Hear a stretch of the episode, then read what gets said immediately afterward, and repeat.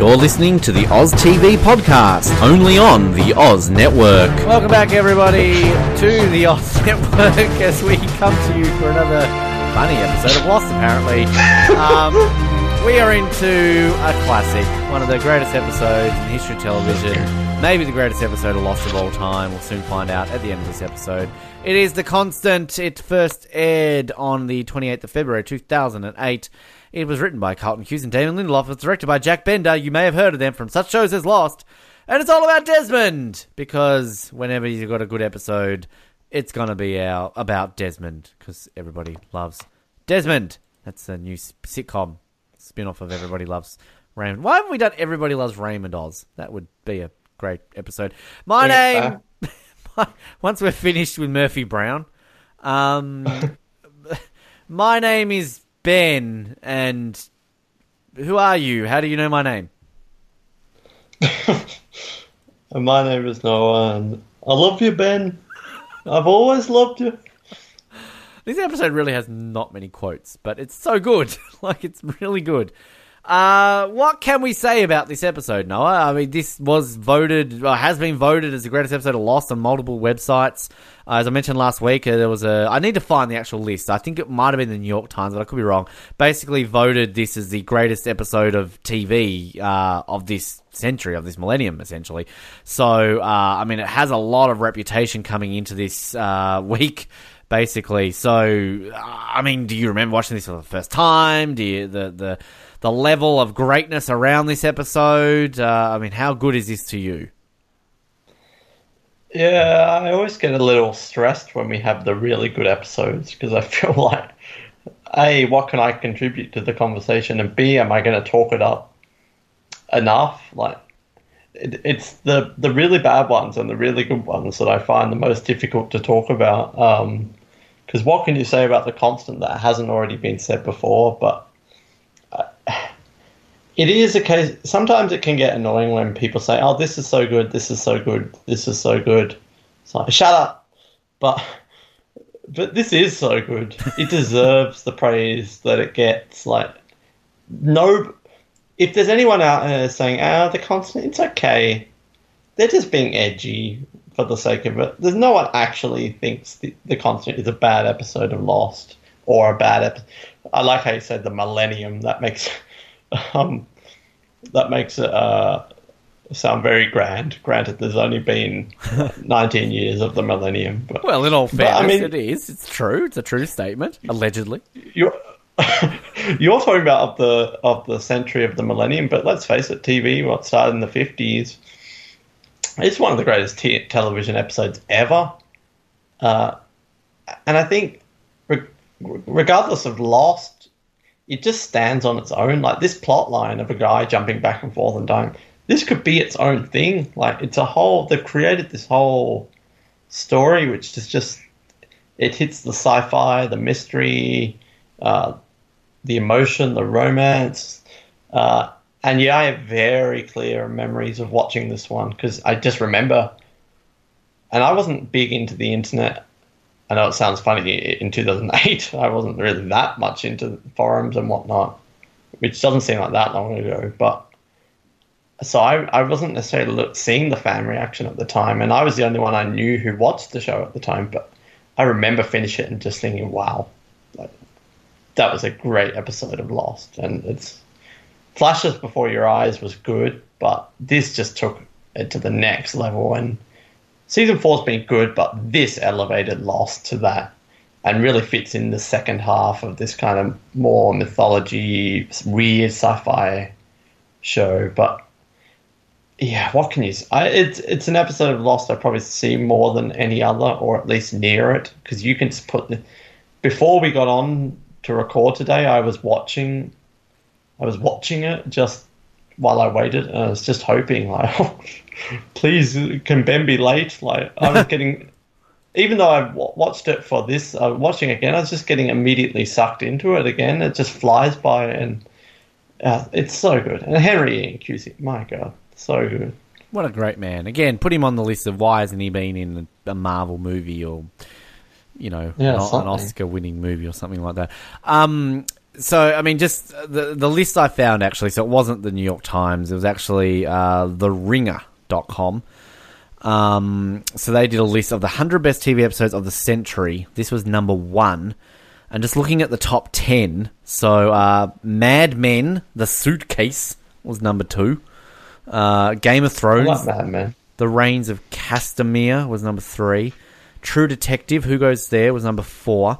Chappelle Show, episode 2.4 was number five. Uh, the Wire, That was show. uh, The Wire, a show often regarded as one of the greatest TV shows of all time. Middle Ground, number six. Uh, I like this one, and this is one close to you and I. Uh, Survivor, The Final Four, season one, Oh. episode 13 The the uh, seventh greatest episode of TV of all time. I see that, like that, that works. Uh, the Sopranos, Pine Barrens at number eight. The OC pilot, yes. Uh, number nine gets me excited. I don't think that's the best episode of the OC, but Jesus, that makes me happy. And the tenth best episode, Breaking Bad, Ozymandias, season five, episode fourteen. That's the finale, isn't it? Not? Is that Uh, that was a good one. No, that's no. good? No. I think it's the oh no, no, no. That's finale. that's the one where um his uh, wife and all that goes against him, right? With the knife. Yeah. Oh, That that's was a good. great episode. But I, I mean, there's better episodes of Breaking Bad than that, I would say. But that's still a fantastic episode. Um, I mean, decent top 10. I think that's pretty there. Uh, other uh, websites, so IGN, the LA Times, and ABC2 all called this the best episode of Lost. Uh, TV Guide uh, had it in their list uh, of best episodes of Lost. And National Post, who I'm just reading this. So they've got basically like a group of people to list their 10 best episodes of Lost of all time. Um, so on each list, so one has got Through the Looking Glass as number one, The Consonant number two. Uh, Mark Medley has The Consonant number four. His number one is Walkabout, followed by Through the Looking Glass and Pilot. Brad uh, Frenette, the esteemed, has The Consonant number two. Ab Aeterno is number one. um, and through That's the a good, the Richard one. Oh, that the Richard one, is it? Okay. Through the Looking Glass at number three. Now, this is the one that I wanted to bring up. Matthew Coots. Now, he couldn't do 10, he did 25. His number one is Through the Looking Glass. He has the consonant number eight. Uh, He has I Do at number seven. oh, I thought that would make you laugh. Oh my god, better than the constant. well, it's got TV, so oh my god, I'm blanking on his name. My oh, um, um, Nathan Fillion. Uh, TV's Nathan Fillion, so I guess he's a big fan. he is, definitely. Anyway, alright. So, uh, this has got a lot of, um, That is very fun. a lot of stuff coming with this episode. So no pressure talking about this. People love the, the constant. The constant. Um, love it. So we, I mean, this is going to be one that I think we have to kind of do in chronological order. Um, in terms of the episode, not the time frames like 1996. Um, Well, it's always annoyed me with the chronologically lost with the constant because I would argue they should do it. They should do it as he's jumping back, but rather they just show the 1996 scenes, which always annoyed me about that. there are definitely, as much as I love the chronologically lost, it yeah, there are a few moments which are very annoying and confusing. Same with um when they do all the the time travel stuff next season. So it, it actually can get quite confusing all of a sudden because I understand why they're doing it, but like when they're kind of there for like two seconds and they're gone, you're like, huh? You're like, if you don't remember it, it's just kind of it's a bit odd. But yeah, so uh, we're on the helicopter with our man Lapidus, uh, and Desmond is staring at Penny because the picture of Penny, I should say. Uh, Fr- uh, Lapidus is flying basically the route that Daniel told him to do. I love Inquisitive Sayid here. Um, the Sayid like he's is he being a journalist here or something like that? Like he's just he's literally asking like a thousand questions. Where is the boat? Why are we flying this way? Why are you flying? I know someone like that.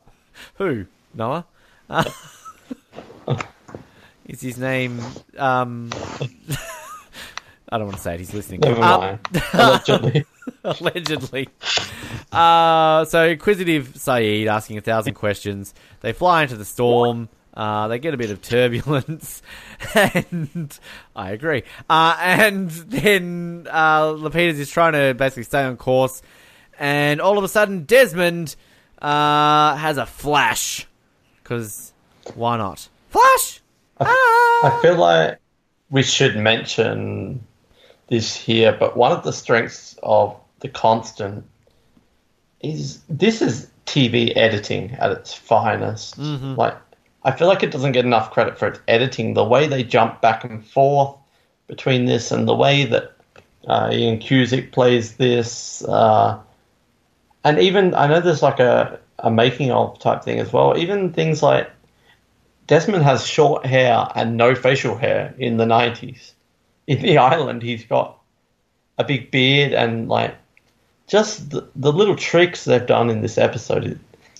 Beyond the amazing writing, the amazing acting, I think the the, the filming and the editing and the makeup and all that of this episode just deserves more credit because it, it's amazing.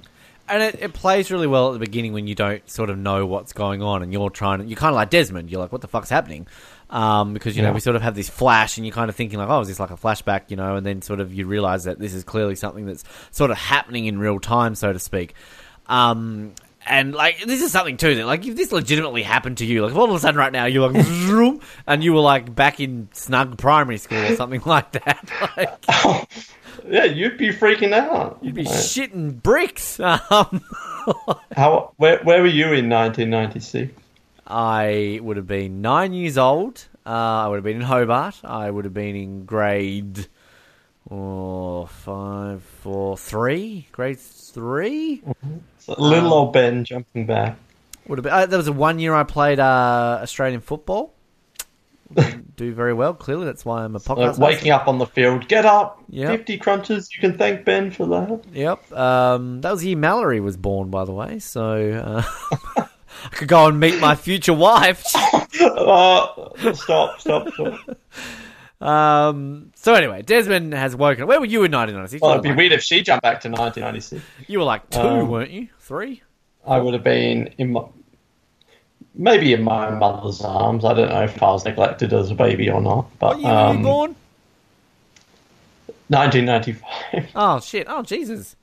Oh, you should probably be with Mallory. You're closer to her age.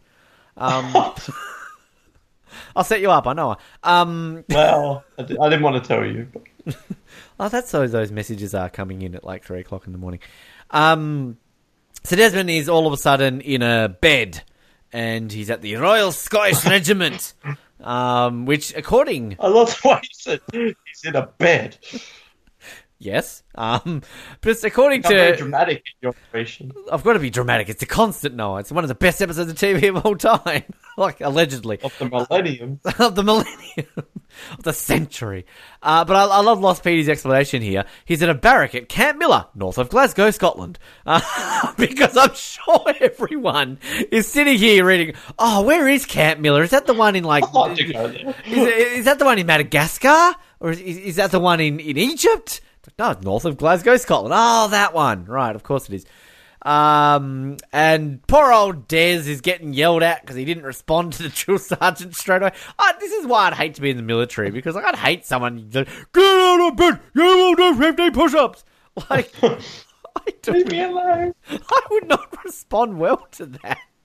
I'd probably start How would you respond? I'd probably be like, fuck off. Like, just not do it. I'd be so terrible. Everyone would hate me because I'd be the one making them do 50 push ups. Um, I'd be a mole. like.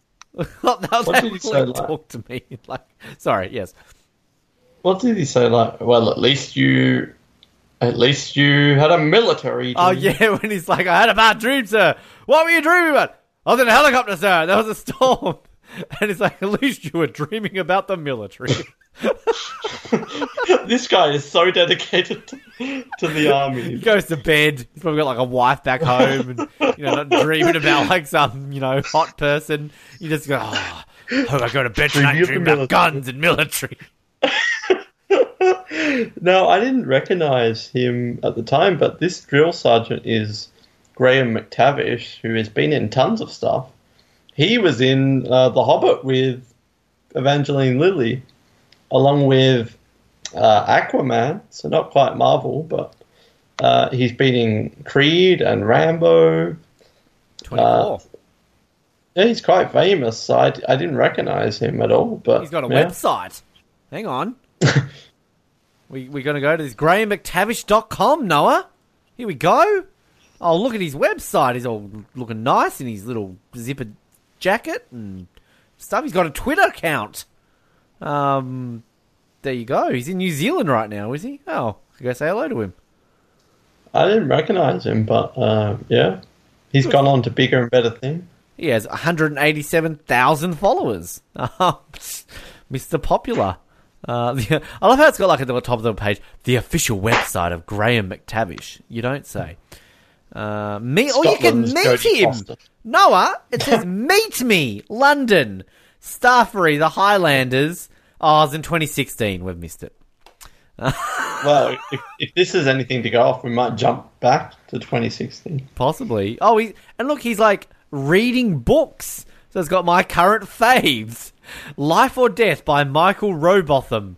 Uh, then underneath, Graham says, "For lovers of thrillers, it doesn't get much better." he's got some favorite movies going on here. Let's see what he's watching. He's watching Bone Tomahawk, Minuscule. Oh, Bone Tomahawk! That- That's the one with Matthew Fox. Is it really? Yes. Uh, what does he say here? He says, Four men set out in the Wild West to rescue a group of captives. Graham says, Not for the faint hearted, a Western with Kurt Russell on top form. So gripping intense, reminiscent of Cormac McCarthy's novel Blood Meridian. Uh, Oh, we did, didn't mention Matthew Fox. oh, he's also listening to some music here, Noah. He's listening to First Aid Kit, The Lion's Roar. And he says, Great sound and haunting lead. Singer make this great addition to your collection. Five out of five. Best song of the millennium. He's listening to the Black Keys brothers. I love these guys, raw and powerful and sexy. Five out of five. Can I just I just want like this to be a new segment on the show each week. Graham McTavish ranks things. Reviews. Guest spot. Last week's episode of the Oz Network. Bad. Slightly offensive. That Ben needs to get a new job. One out of five. it's that Mary woman, that ranking woman. Remember, she's like mm. the bread was too doughy or whatever it was at the Queenstown Hotel. The oh. Hollandaise sauce. That woman was great. Remember we messaged her and she said she was going to do an interview with. she never did. No. Oh Lord! Download the best of the Brink 2017 to hear more of Mary. Um, so yes, Desmond's had a military dream. Uh, so everybody has to go and do double, get ready in double time because of Desmond. Uh, four minutes in normal eight, and then Desmond all of a sudden gets another flash, and he's back on the helicopter, and he has no idea where he is. He's trying to jump out of the helicopter. Would you like okay right now? If all of a sudden you're like zoom, you're in a helicopter, is that you got to be your first thing? Like, where the bloody hell am I? I'm going to jump out of a helicopter. um, but I like that. I don't know you. He, he says that to like Sayid, like, what the hell is going on? Um, so yeah, great setup, great setup. Um, we have a bit of a scene here on the beach. Again, we're just doing this all in order. Uh, Jack and Juliet are worried about the the helicopter, and they're sort of getting angry at Charlotte and Daniel. Now, this is daytime, is it not? Now, so like they've got the news like earlier that night, like saying like you know, oh, they don't know where the helicopter is. What has Jack gone? Like, okay, I'm going to bed. like wakes up in the next morning. Where's the helicopter? Jack Shephard knows to pause for rest. I'm a doctor. He's a doctor. I'm angry. I shall get some rest, and then I'll be angry with you in the morning. Good night, sir. Oh, turns out I'm still angry. He wakes up. Ah, morning, everyone. Morning is broken. Oh, what a beautiful day on Ireland. Wait a minute, I'm angry. Where's the helicopter? If I Uh, was angry, you'd know I'm angry. That's funny. So, um, basically, Charlotte is not really that worried about the helicopter. No one really is. Uh, and I like kind of Juliet saying here is like, you two don't seem too concerned about it. Uh, so then Daniel admits that their perception of time might be different to the time uh, that they're experiencing on the island. So essentially, he says, as long as Frank followed the directions that I gave him, uh, the helicopter should be fine. Otherwise, there could be side effects. So again, this is really setting up the whole time travelness and everything that we're going to learn about this island and everything, which is all going to be fun. Uh, we've got Desmond back on the helicopter. There's uh, trying to. He sees a picture of him and Penny, which, according to Lostpedia, appears to relax him.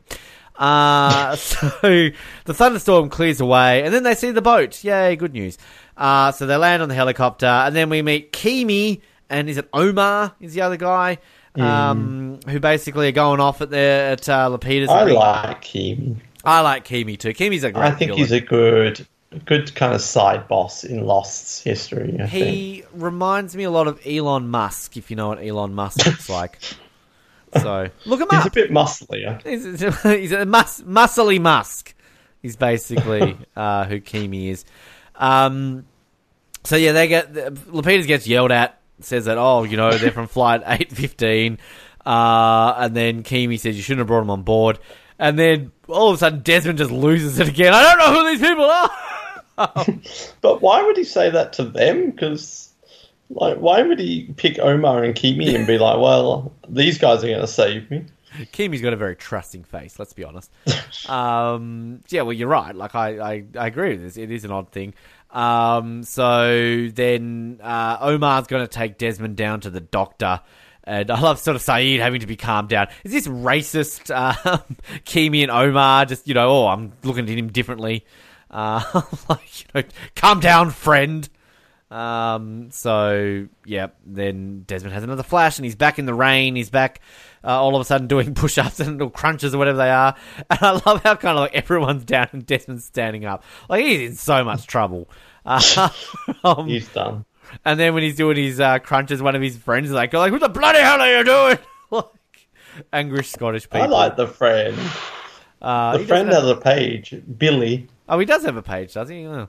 Trivia Billy is short for William, which comes from the dramatic name Wilhelm. Oh, Wilhelm Uh, scream. That's my middle name. Noah Wil- Billy Gro- Willie Wilhelm, Wilhelm Scream Groves. That's what they call me. It's on your Tinder profile. I like uh, the different friends we get to meet of Desmond because we had the, the professor guy. Um, we've got Billy, and then what was it? And Jimmy Lennon walks through the door. Bashing people with a cricket bat. I Um, like Desmond's friend. Oh, I share the same birthday with the actor Billy. That's what's your middle name. That's why your mum named you. Like, it's your, wait a minute. Noah's got the born on the same day as that esteemed actor. Um, so Da- yeah, he's Damien Keith. yes, loves him. I I follow all his work closely. Um, Desmond's talking to his friend and telling him about the dreams. Uh, and then sort of talks about that he was in a helicopter holding a photo. So he apparently can get out of doing crunches and runs to a phone because all military bases just have a payphone there ready to go. Um, and I love, This I love tough. Miller. I, I love the tough guy who bumps into him and is all like, "That's making us do the extra." work." Ooh, who is that guy? Tough guy. Tough guy. Um, so uh, Des goes into the phone box.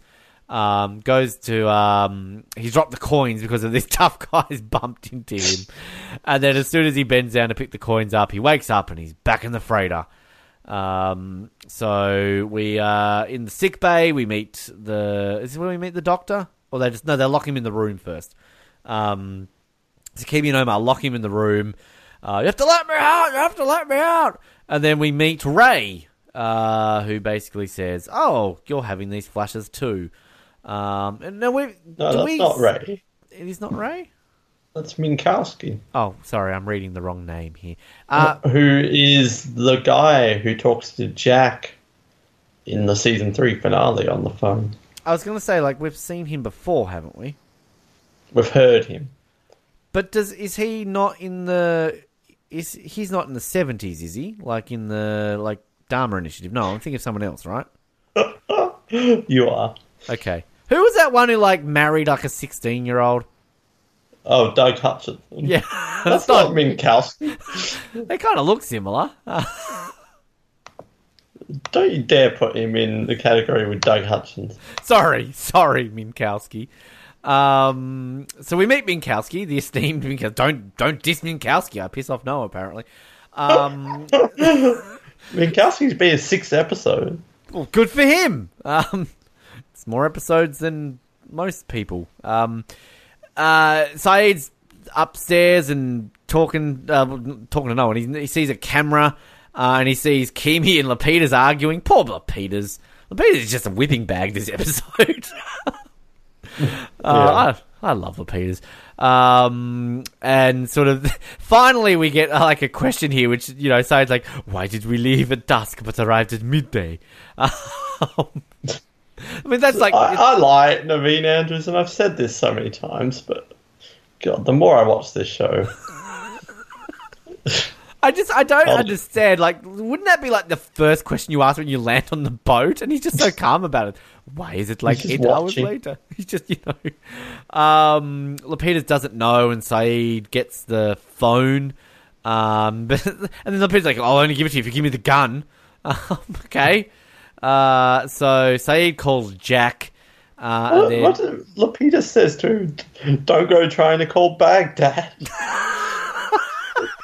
Dick Lapidus moment. well, he might have tried to ring Nadia or something like that. like, Nadia, it's you. hello, Baghdad. Did Sayid? No, Oh, Nadia, Sayid. I have, I have something to tell you. There was this girl, Shannon. I love her. She will be in my Flash Sideways later on. Um, so Jack uh, calls Jack and tells uh, tells him that Desmond doesn't uh, remember anything. Jack puts him on speaker and then talks to Daniel. And then Daniel Faraday basically asks him, you know, oh, are you what are you experiencing? You've been uh, subjected to an intense dose of electromagnetic energy. Uh, or sorry, have you been um, subjected to some radiation or electromagnetic energy? And that he says that by coming out of the island, some people get a little bit confused, but it's not amnesia. Ooh. Uh, so back in the doctor's room, Minkowski falls asleep, and then Ray, there he is, comes in. Uh, and Ray's weird. yeah, Ray's a bit of a creepy doctor. He's scary. I think he's somebody who would be in jail by now. Um, is this He's not the only character on Lost to be named Ray either. this isn't where Minkowski wakes up and he's like, I was on a Ferris wheel or something, wasn't he? Or like, he's just, no, that's later. Uh, some I love Minkowski in this episode where he's popping in and out, and oh, I was here, and it's like it's so great because we don't see it, but we just can. Our minds can go crazy wondering what Minkowski is up to and where he is in time. I, I want there to be this, uh, you know, eventually when they reboot Lost, just the Minkowski files. That's just, you know, him flashing sideways and on a Ferris wheel and stuff like that. Um, Ray starts getting crazy and, oh, it's going to happen to everyone else. And, uh, uh, sorry, Minkowski goes crazy and Ray injects him with a needle. I'm just so confused. Um, uh, and then the doctor examines Desmond so he can help him. And then in the middle of this, Des flashes again, and he's in the phone booth, uh, and he calls up Penny, and then Penny is basically like, "You shouldn't be calling." Because I love how she's like, "You broke it off with me and joined the army." Oh, Desmond. I want to see that. I just want to see Penny. I love you, but I gotta, I gotta end it. I gotta join the army. it's not the worst thing. I mean, he joined a monk place and joined an army. um, and then Penny says, "I've moved. Don't come visit me. Don't call me anymore." Imagine if Desmond at that point had just been like, "All right." the end. That's lost. Um, we're back on the freighter. Sayid and uh, Lapidus come down uh, to sneak Desmond's satellite phone. Uh, Ray presses the alarm. Dick Ray, always ruining everything. Um, I, I just noticed here on Ray's theories. I'm not going to read it, but there's a huge long theory for Ray. And then right after that, there's a follow up that says, I just realized a major flaw in the last theory of mine. this guy is talking to himself on the theories page, disputing his own theory. could they not just like edit self? You uh, I just realized a major flaw in the theory of mine. can I go like edit Ray's theories and just put like I actually believe that Obi Wan is her grandfather. I'm glad that got a slight laugh. Got a. Uh, got a. Uh, so Sympathy. sympathy laughed. Um, the phone is given to Desmond, and um, uh, what am I? Uh, where are we up to? Oh, so he gives the phone to Desmond, and did I say before that Daniel was talking to Desmond? No, he's talking to Sayid. I don't know what I'm going on. This is why you should host these episodes. You know this show better than I do. Uh, allegedly. Uh, so uh, Daniel's talking to Desmond about things, uh, asked him what year he thinks it is. I love how Desmond's just like, it's 1996. Uh, so, That's great. So sure about Because- it. At this point, as viewers, we have no idea what's going on. So to hear him say something like that is just we're just as confused. I also love that when Daniel's kind of like, "Where are you supposed to be?" Uh, and it's like, you know, oh, I'm meant to be on the army base, and then uh, Daniel's basically like, "Go and find me at Oxford." like, go, go and find past me at Oxford. Yeah, why, why not? Just you know, oh, I, oh, by the way, I went to Oxford, just to let you know. God, 1996 when this came out was not that long ago. No, it was only eight years beforehand. So now, Now it's this 20 is 23 what? years ago. Oh my god!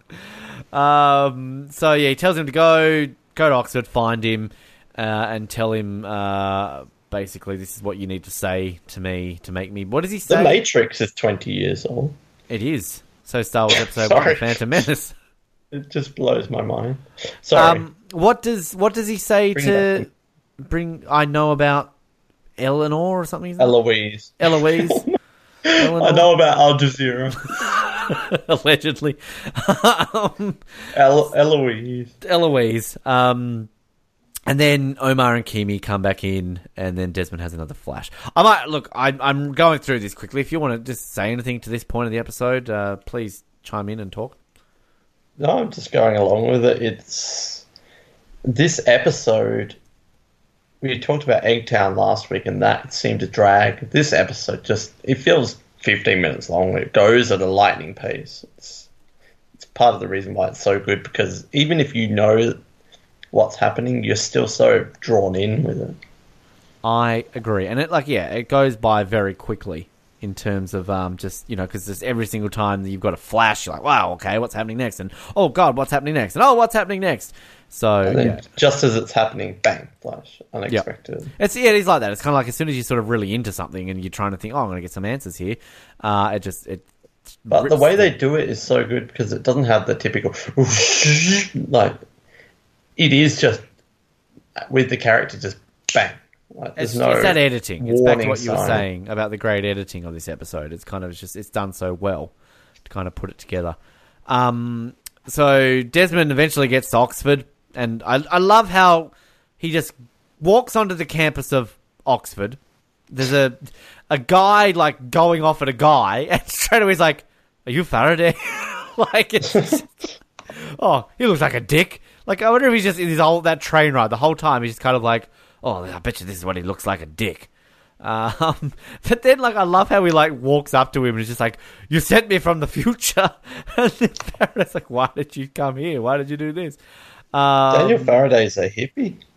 I love Faraday. Have I said That that enough? haircut. He's great. Faraday's Fa- Faraday's amazing. Um, It says on Lostpedia at the time of death, uh, Faraday was 29. Um, you're good at math. How old was he then? so 29 in 2004 means he would eight years. 21. He would have been 21. Yeah, but he's working at Oxford. He's very smart. that was that hair. It was. I mean, that hair. Goodness me, flowing locks. Uh, so Desmond basically to get him to trust him tells him I know about Eloise, and then he gives him some frequencies and everything. Uh, so then they go to a secret room. And I love that kind of like, what's in this room? Well, Oxford frowns upon. Like, what is that? What does Oxford frown upon?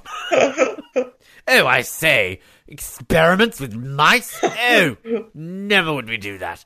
That sort of stuff's at Cambridge, not at Oxford. I have a feeling that Daniel Faraday gets teased a lot by his colleagues. Oh, another prank. Oh, look at this American at Oxford. Should have gone to That ghastly Harvard. hair. Yeah, it's not even tailored. It's the nineties. Come on now, it's a decade of style.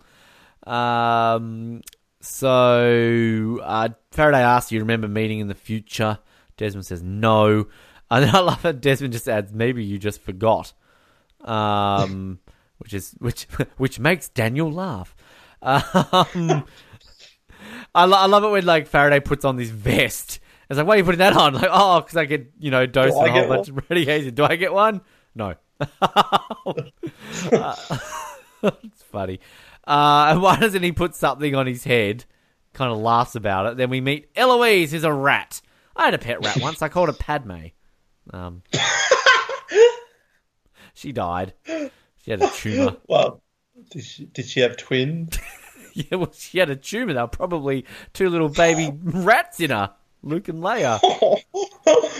You called you a rat, Padme. I did.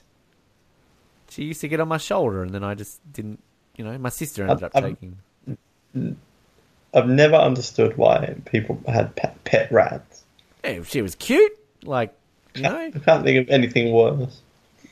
anything worse. You can't think of anything worse than having a pet rat. So murder's fine, rape's okay, but having a pet rat, no, no. I crossed the line. It just seems awful.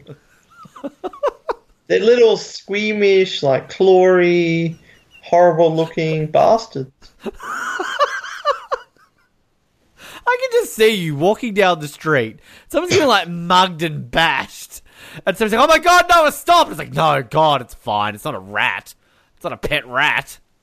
When I was in Vietnam, I was eating some food and in in a market, and a rat came running through and touched me on the foot while I was eating my meal, and it was very distressing. It's just a rat. Rats aren't that bad.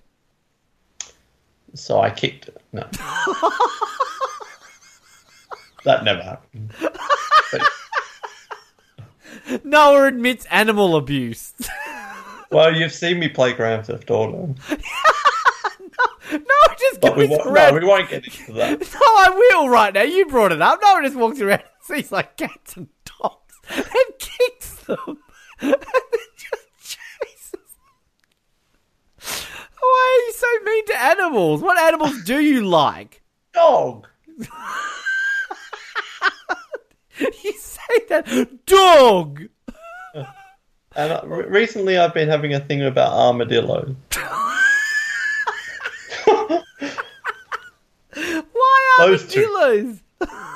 Because they've got they roll and they've got shells and they're cool, Armadillos are uglier than rats. but they can do cool things. So can rats. They go through mazes. Didn't you watch Lost? A dog and armadillo. what about cats? No, no, no. You heard the cats outside of my building. I remember that. What if they were rats? Uh, oh I have seen a rat here once. So if you had a rat right now come into your apartment, what would you do? Uh, Kick it? the problem is rats are so quick, so I would try. So you, so you, you don't mind spiders, you hate snakes. What do you hate more, rats or snakes? Snake. So does Sue Hawk's speech like freak you out?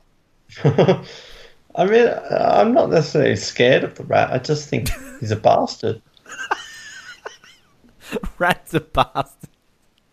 What if a rat saved your life? What if you were hanging on a Oh, cliff? I'd like to see him. What if a, you were hanging off a cliff about to die, and then a rat underneath you, like, and like chewed a, a, a, a ledge for you to stand on oh, and Piss saved off. your life? Shoo, rat. Would you not thank the rat? Like, thanks, rat, and then just like. Shoo. Did you used to watch Bananas in the in pajamas and hate Rat in the Hat? Like, were you just like, oh, stupid Rat in the Hat? Armadillo would save my life.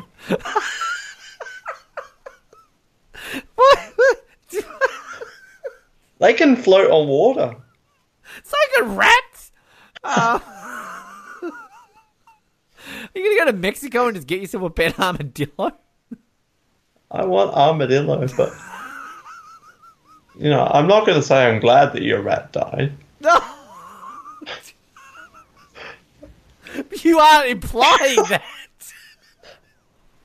Allegedly. If you to come over to my house and I'd be like, Noah, me, Padme, you would have just kicked it. Meet Padme, Natalie Portman tied up. Hey, how do you know about that? Shut up.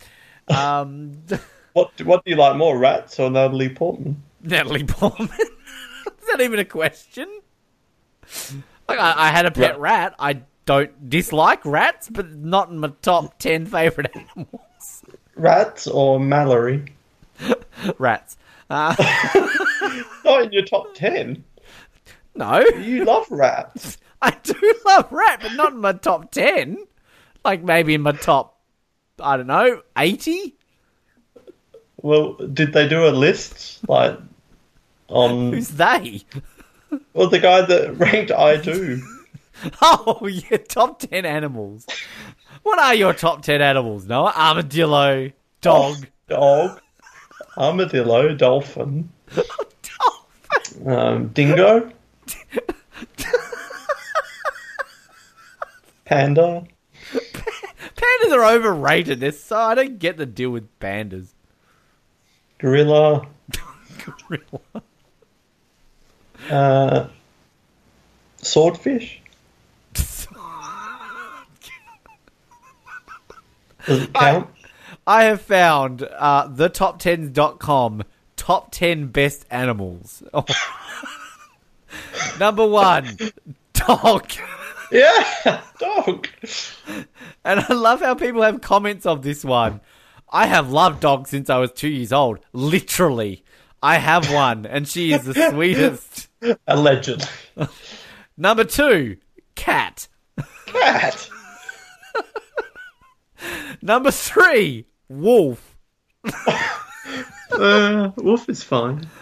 Uh, number four, tiger. No. Somebody says, like a cat, but more cute. And yet this picture of a tiger is a tiger underwater with its claws bearing and its mouth open going, rah! Doesn't look very cute to me. Number five, dolphin. Ah, dolphin. I like dolphin. Number six, penguin.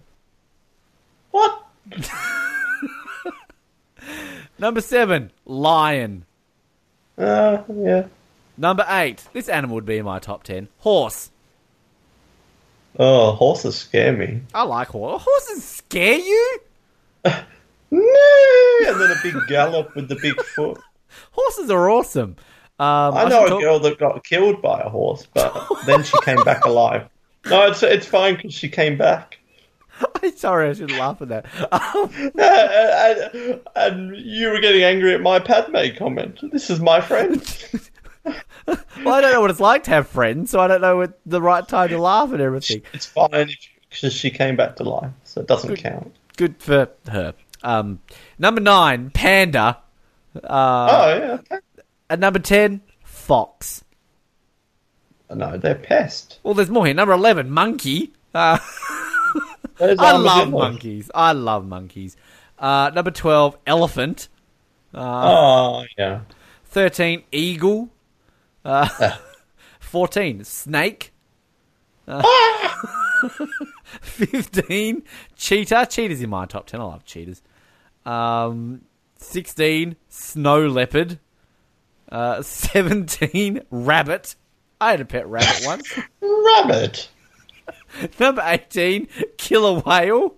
Uh, 19, turtle.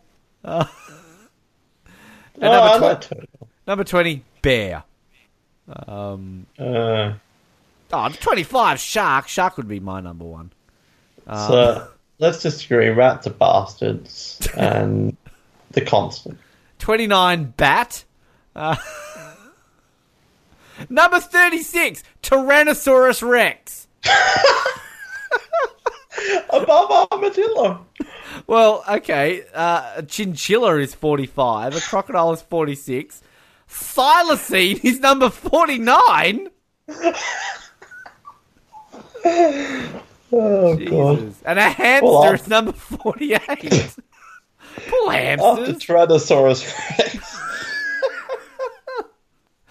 Oh, goodness. All right. Uh, the constant. Um, I'm glad people are learning uh, upon this. So, uh, yeah, so we meet Noah's favorite animal.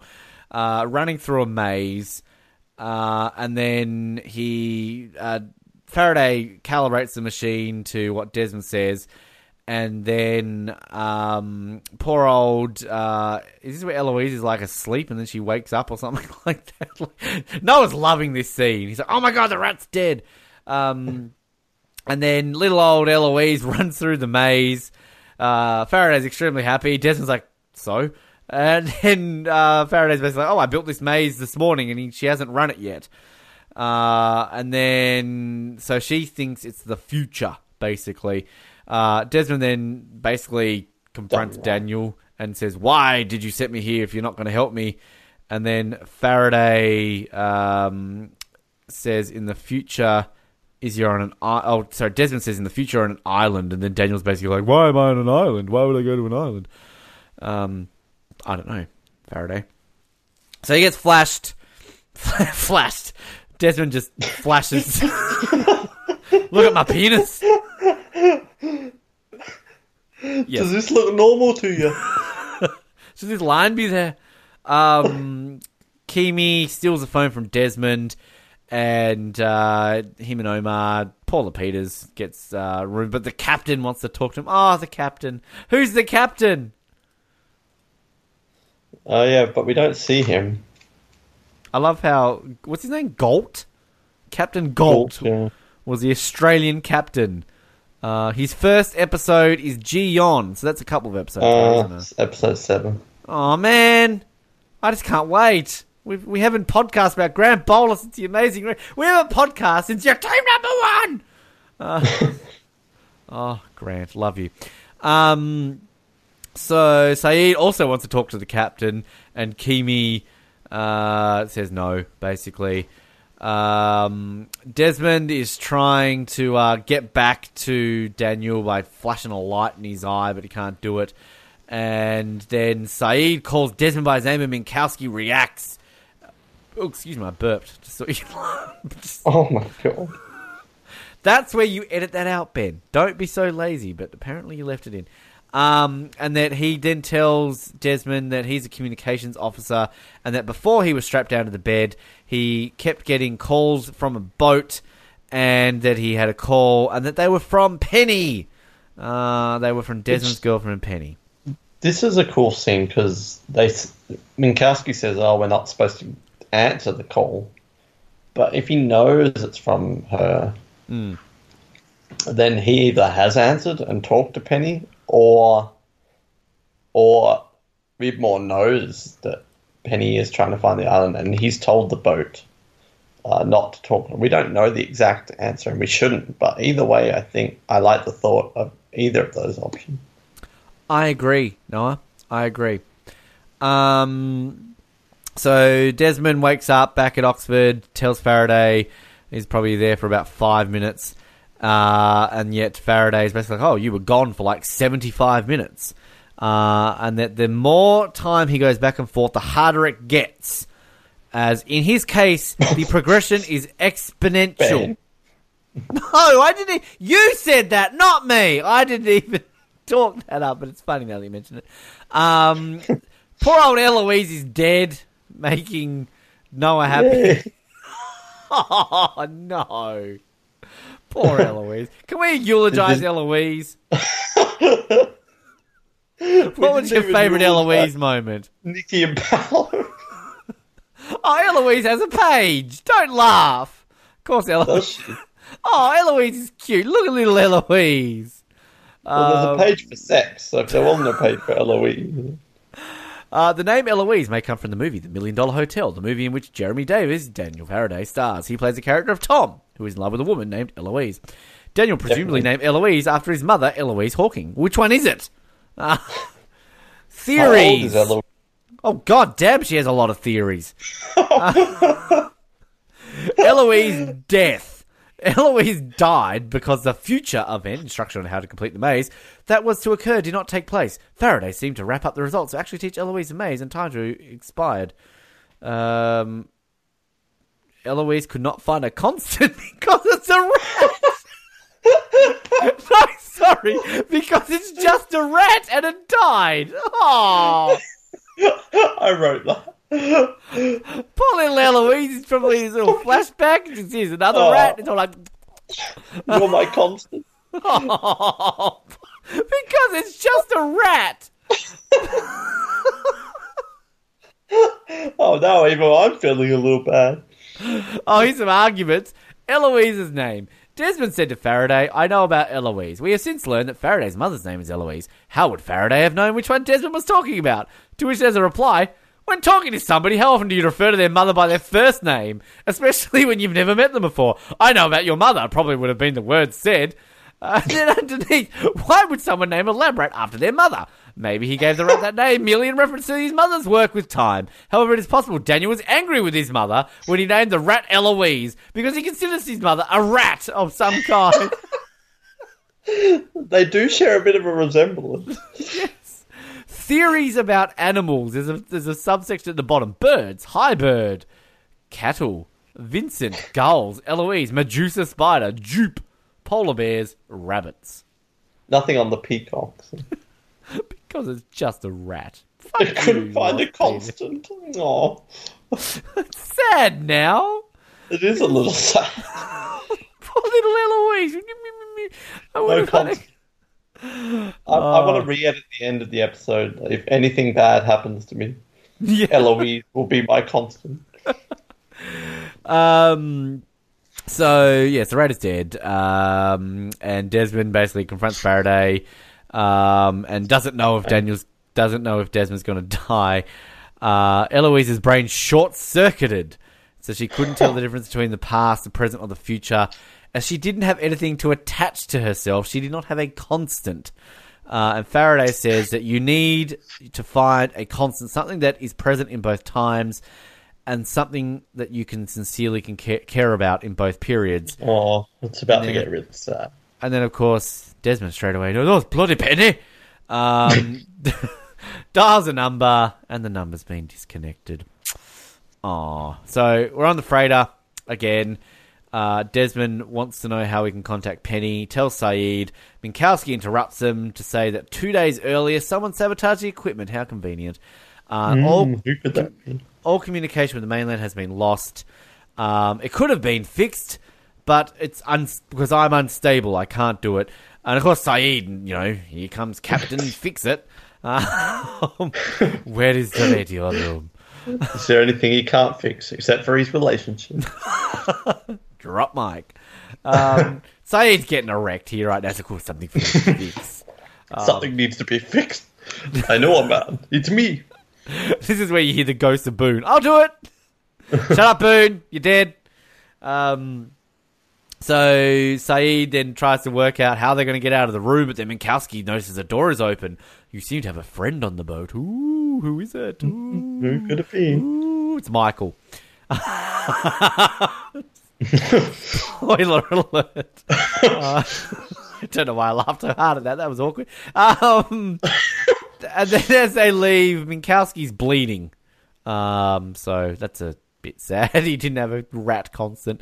Imagine if Eloise's constant was Minkowski. Aw. That's. I want to see that episode. They're going on the Ferris wheel together. Aw. That's romantic. Um, so we're back in 1996, and Desmond finds Widmore at an auction. Uh, and a cool little thing here is bidding on a uh, Journal of the Black Rock, which we don't we don't know the history of that yet, do we? We just know the Black Rock is the boat, but we don't know. But there is a mention mention of Hanso.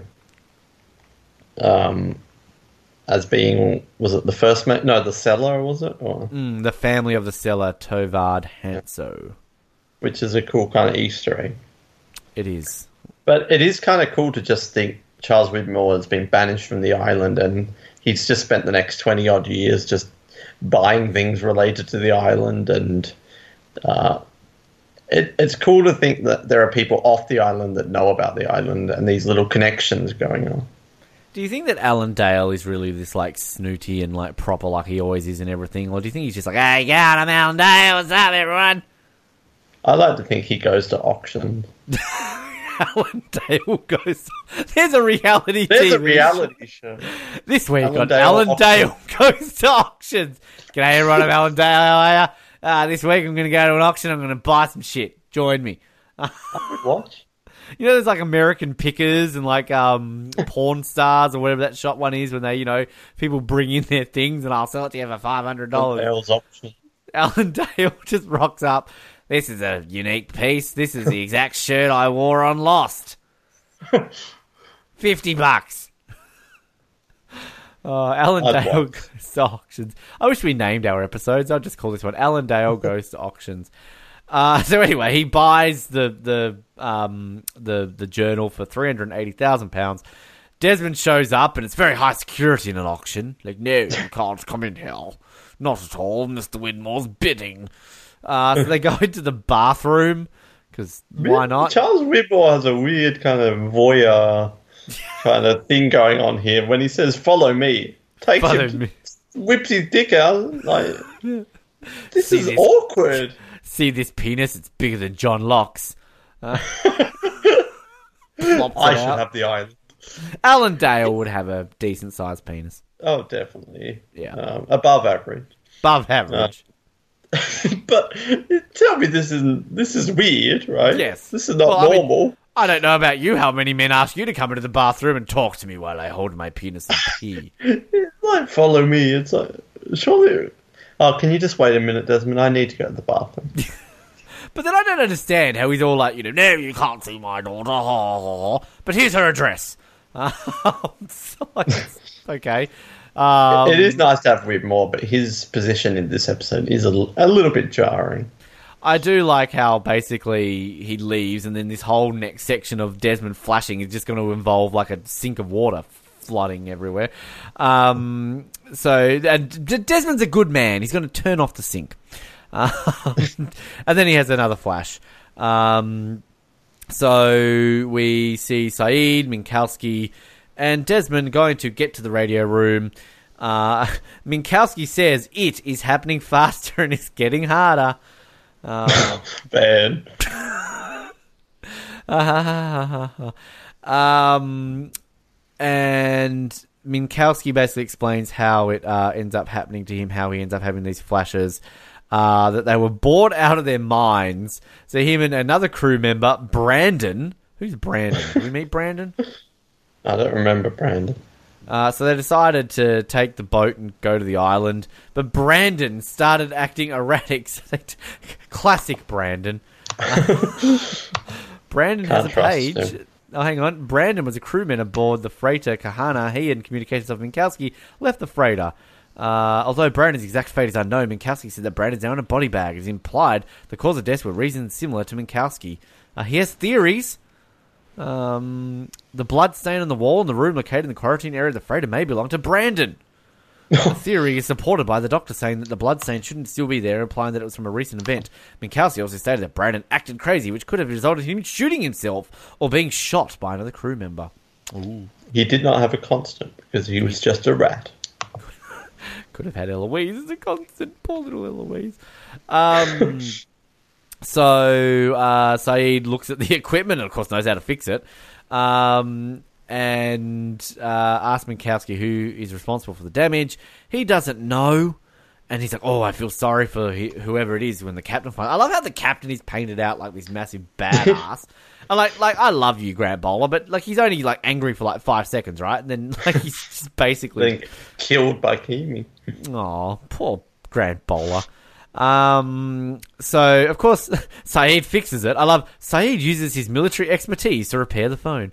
Um, Desmond uh, then sees a calendar and realizes it's the year 2004. And then so I like the kind of little bit where Sayid's kind of like, "Oh, it's nearly Christmas." Um, It's yeah, it's really well done that little scene, and just the show acknowledging it. Um, Yeah. like I feel like that's one thing that's not talked about enough. Is the constant is Lost Christmas episode. This is Lost Does Christmas. Um, because I remember Damon Carlton was saying, "Oh, they got a lot of flack for not mentioning Thanksgiving during season three. So this was kind of their answer to, "Hey, it really has only been however many days they've been on this island, and it is a nice touch. So they're going through hell, and they just want to be rescued. And they look at the calendar. Oh, oh yeah, I forgot it's almost Christmas. Like it's it's just such a fleeting like it's Christmas is such an important thing for so many people, but for them it's just oh yeah, like, it, that's coming up. We've been on this island for. It's, there's something about that scene that really works. Should they have done more of a Christmas episode? Should we had like you know Kate and before Well, I'm they've got the banished Locke now. before I'm banished Locke, let us celebrate Christmas. Just one Christmas together. Yeah, like he says, dinner at six. I'm like, well, they should be doing a whole spread. It's Christmas. Um, Desmond starts bleeding from the nose, um, but then also Minkowski comes back from his little Ferris wheel adventure and Eloise, um, and he bleeds again and basically dies. And he says, "I can't get back." Rest So- in peace. Rip Minkowski. Uh, Desmond then has another flash. Like, can't be there to mourn Paul Minkowski. Uh, and then he uh, wakes up with the sink overflowing. I like this. What, the sink overflowing? Just the shot of him waking up, like, and he's been out cold, and it's just. You'd have to think, like, he was gone for 75 minutes uh, before. He's lucky that no one came into the toilet for however did. long he was gone. yes, maybe. had their way with him and just left. Like, oh, not often unconscious but without me putting something in their drink. All right. Um, so oh, took you a while to react to that one. I was just pretending it never happened. Des- Desmond goes to see Penny um, at, a, at a new address. And then I love kind of like, you know, Desmond wanting to come in. Please give me your phone number. Uh, and then basically, I love this. it's great. It is great, but like, would you believe this? like, I love the fact, like, just- 80 just- years. let me call you in eight years on December 24th. Just give me your phone number. Um, and it's like, what did you where, say? where like- were you eight years ago? We talked about 1996, but Um, same place I was in 1996, Hobart. Uh, what would that be? 2011. playing yeah. AFL. Yeah. I'd made it to the Gold Coast Suns at that point. Um, no, I would have been in Hobart. I would have graduated uni eight years ago. Um, So you said to someone, think of you when you were just there. Like, I'll call you in eight years. Well, I'd be in New Zealand now, so they wouldn't be able to get them. Um, I mean, he's on a boat. I don't really know if anyone I knew eight years ago I even talked to. We started Survivor Oz eight years ago. You and I probably would have met eight years ago. Uh, and here I am taking your call. Oh, look at this! You're my constant, Noah. This episode That's should crazy. be retitled "The Reluctant Constant." Is that really? We've known each other for eight years. Eight Why are you still Oh, talking God. to me? Like, what is yeah, I wrong with I'm, you? I'm wondering. Like, now, now that you've said it's been eight years, I'm I'm seriously starting to have some sort of life crisis. you you have something wrong with you. Like, no one ta- talks to me for eight years. I know. I uh, I wish you'd never said how long it. Had. I was with Louise for eight years. That ended, so you and I are going to end very soon. Good news. The eight-year curse of Ben. well, we're going to get through these episodes first. Yeah, true. Well, you know, I could always replace you. God, eight eight Did years. with Louise. Um, happens. Ooh, and Padme. True. Well, actually, that's not true. I never got another rat, so Padme's irreplaceable. Well, Um, let As she is in the. Star Wars universe, everyone. As she is in the Star Wars universe. God, eight years. Oh, Fucking hell, Noah.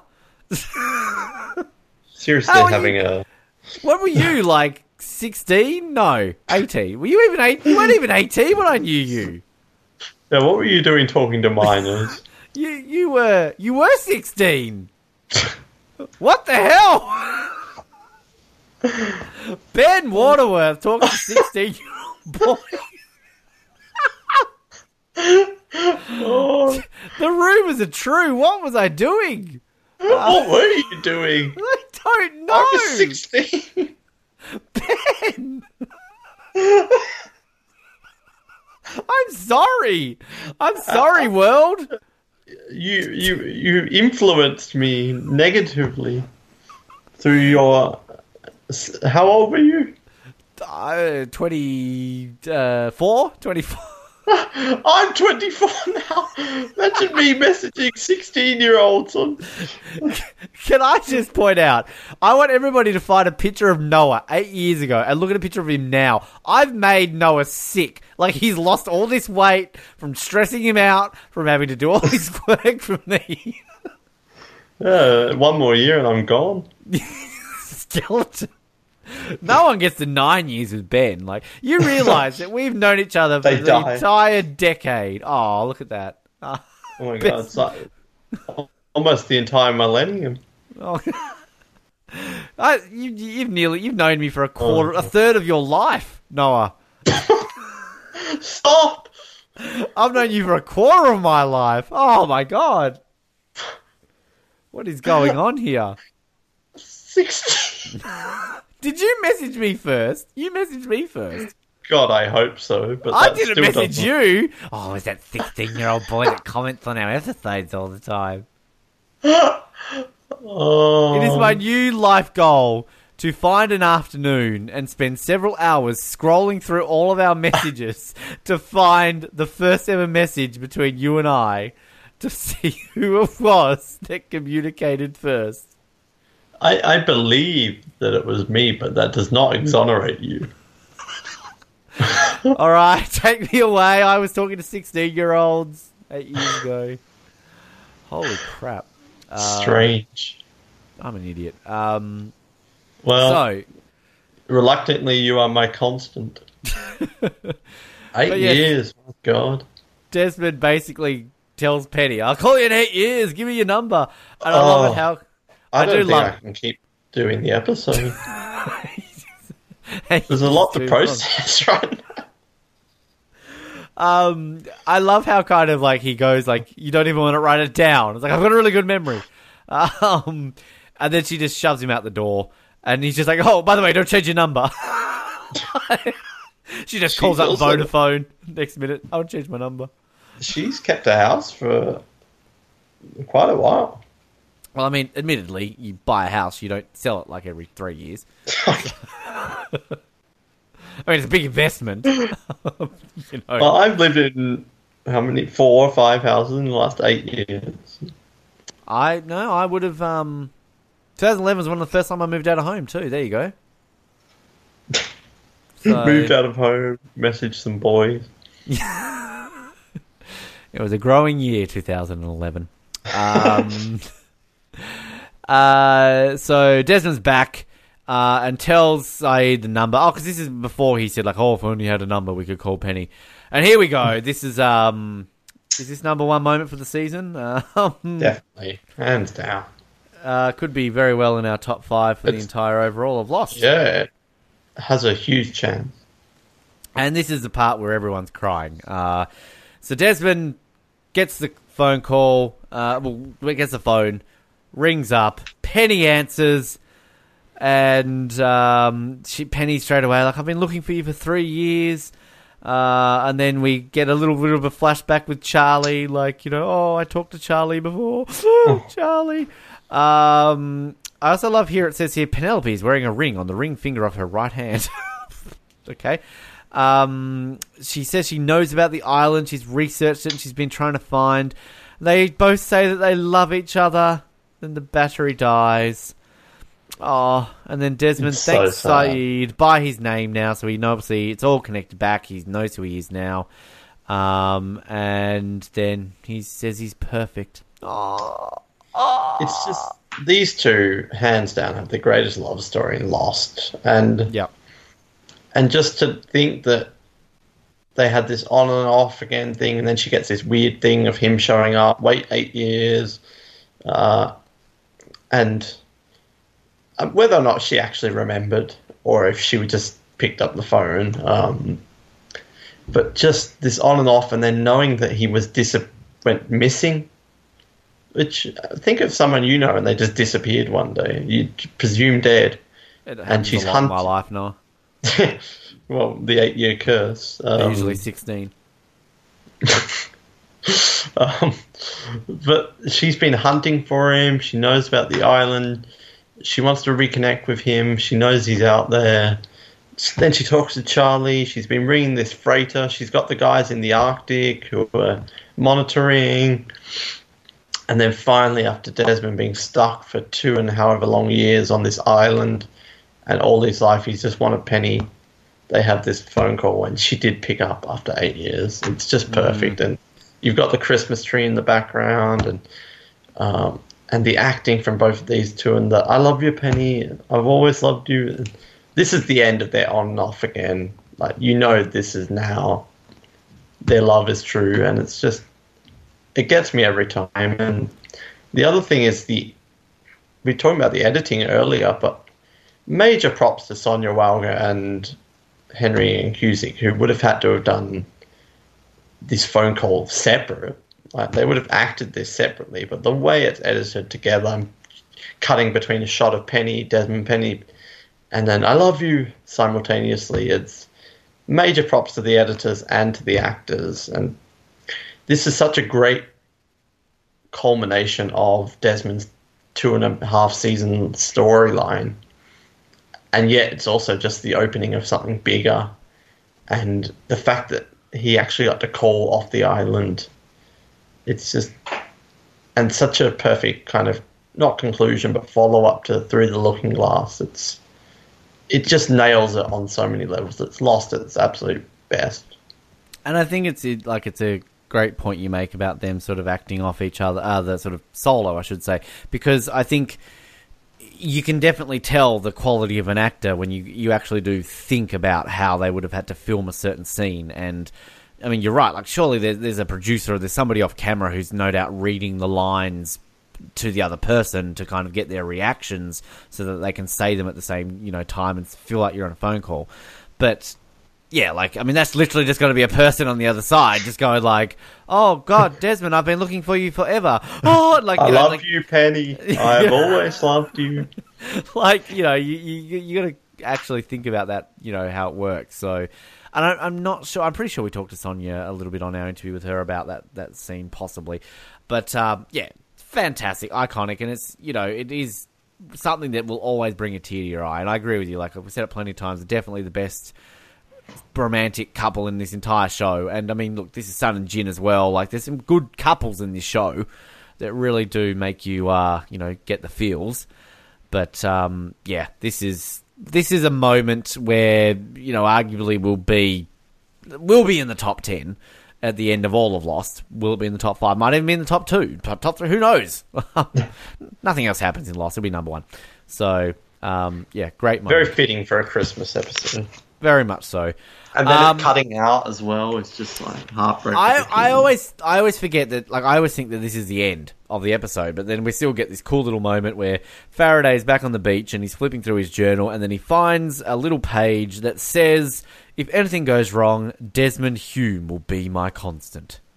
So it's a good little doesn't really have a payoff kind of, but it's still a nice little kind of it brings it full circle, I think. Um, but fun fact, you talk about you thought that was the end of the episode.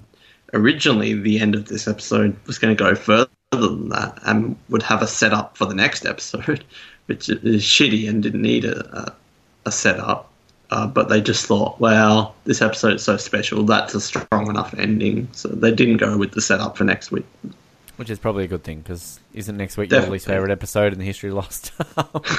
so, Thanks yes, for reminding me. Uh, some trivia. Damon Lindelof and Carlton Cuse both say that this is arguably their favorite episode of Lost. Alleged. Um, allegedly. Uh, it is the first episode that doesn't use flashbacks or flash forwards. We experience Desmond's um, flashes as he does chronologically through both time periods. Kind of. Flashes before your eye. Um, the Esmond featured the Ed Esmond. The episode featured several elements which were clues from the alternate reality game Find Eight Fifteen. Um, did did you ever play that? Like, is that a thing or no? But some sort of online game they did at the time. Hmm, okay, I won't go through all of them. There's a lot on there. Uh, the ledger that Charles Widmore buys in the auction is the same as the journal referenced by Oscar Talbot in Chapter Five of Find Eight Fifteen.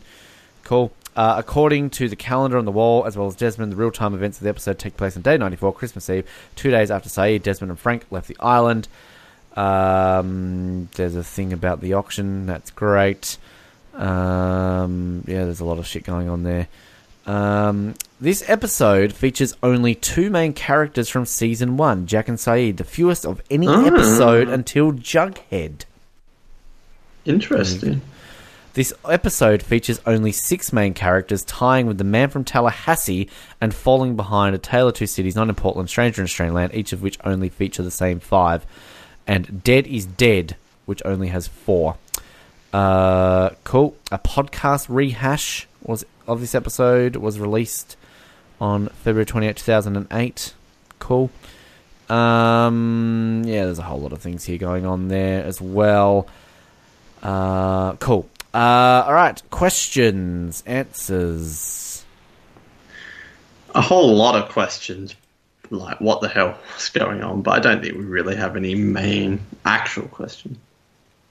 I agree. Uh, so we will say none. Uh, what are we going to do with this one, Noah?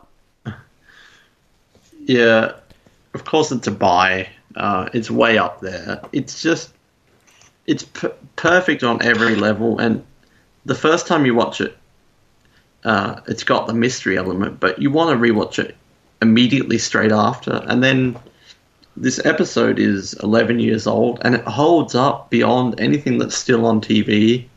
Even if you know exactly what happens throughout the entire episode and everything is on point from the editing to the acting to the mystery, the romance, and it's just jam packed. And the 42 minutes zooms by in a, in a good way. Um, so, yeah, there's a reason why this episode is so beloved, and it was when it first came out. It is still now. It will be in the future.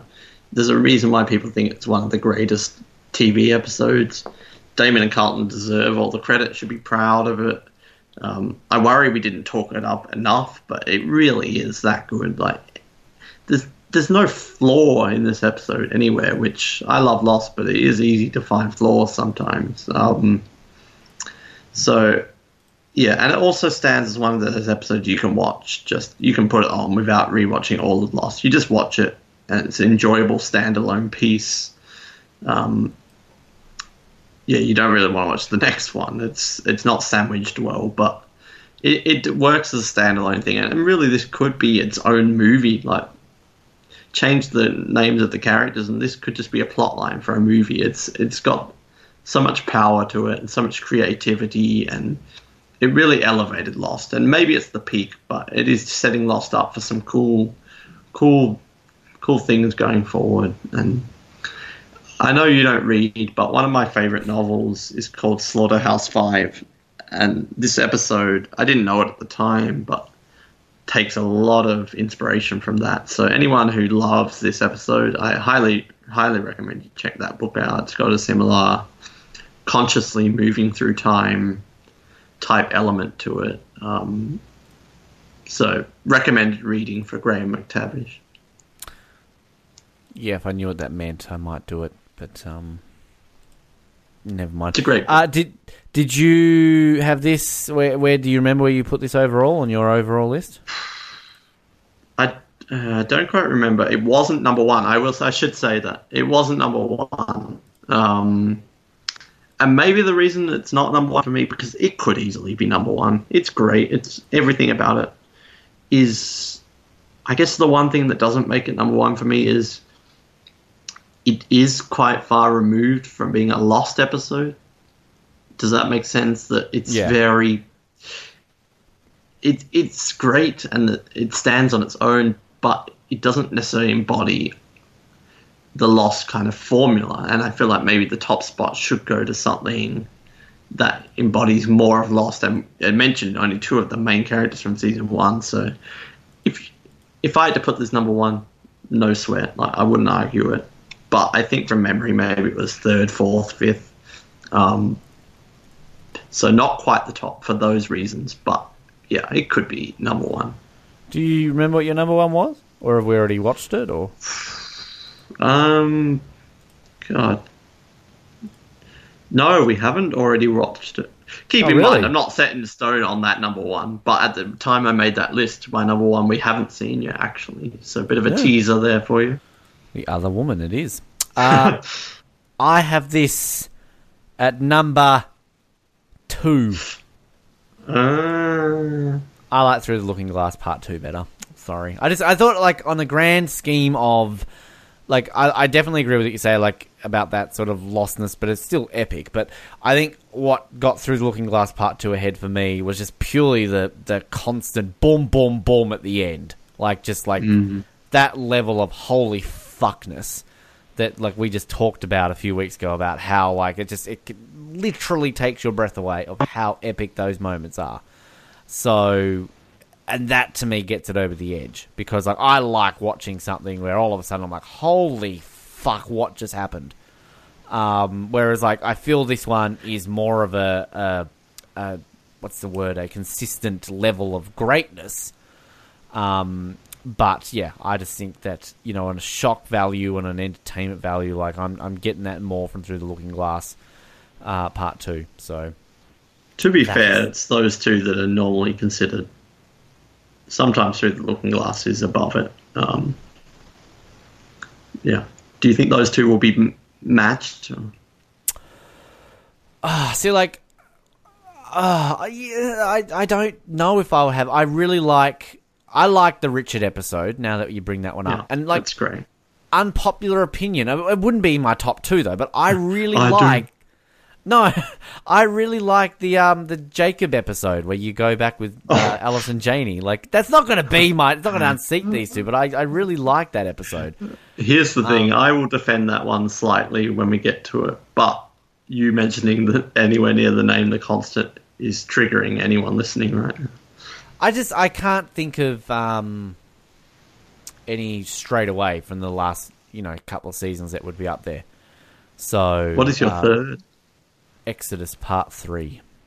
Oh, great one. It's followed by Live Together Die Alone Part Two. Uh, so all the finales. we I think we went over this not that long ago. And Pilot Part One. And I do number six. Walkabout six, Two for the Road, Pilot Part Two, Exodus Part One, and the other Forty Eight Days at number ten. So All great episodes.